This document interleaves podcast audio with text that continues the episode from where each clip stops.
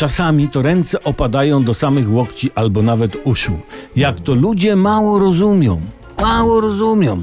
Odezwały się zakrojone na szeroką skalę niecichnące narzekania amatorskich dyletantów na murawy boiska na Stadionie Narodowym podczas, podczas meczu Polska-Słowenia. Że tam określić murawę na Narodowym pastwisko, to obrazić pastwisko. Piasku było tyle, że piłkarz Krychowiak szydził, że brakło tylko grabek i łopatki. Był basen narodowy, we wtorek była piaskownica narodowa. Wybudowaliśmy jeden z najdroższych w stosunku do pojemności stadionów na świecie, typowo piłkarski stadion, na którym nie da się rozgrywać meczów piłki nożnej na odpowiednim poziomie i tak dalej, i tak dalej. Takie narzekania się odzywają. Autorami tych niekorzystnych dla murawy komentarzy są ludzie głęboko nieuświadomieni, żeby nie powiedzieć grząsie, homonty i mentalne rzodkiewki, którzy nie nadążają za najnowszymi trendami mody.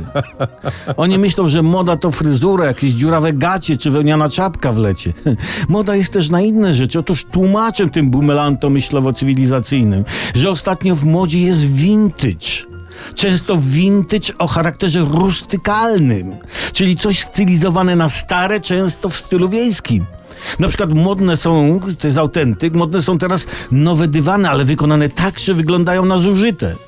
I taka właśnie była murawa na Stadionie Narodowym, stylizowana na zużyte klepisko.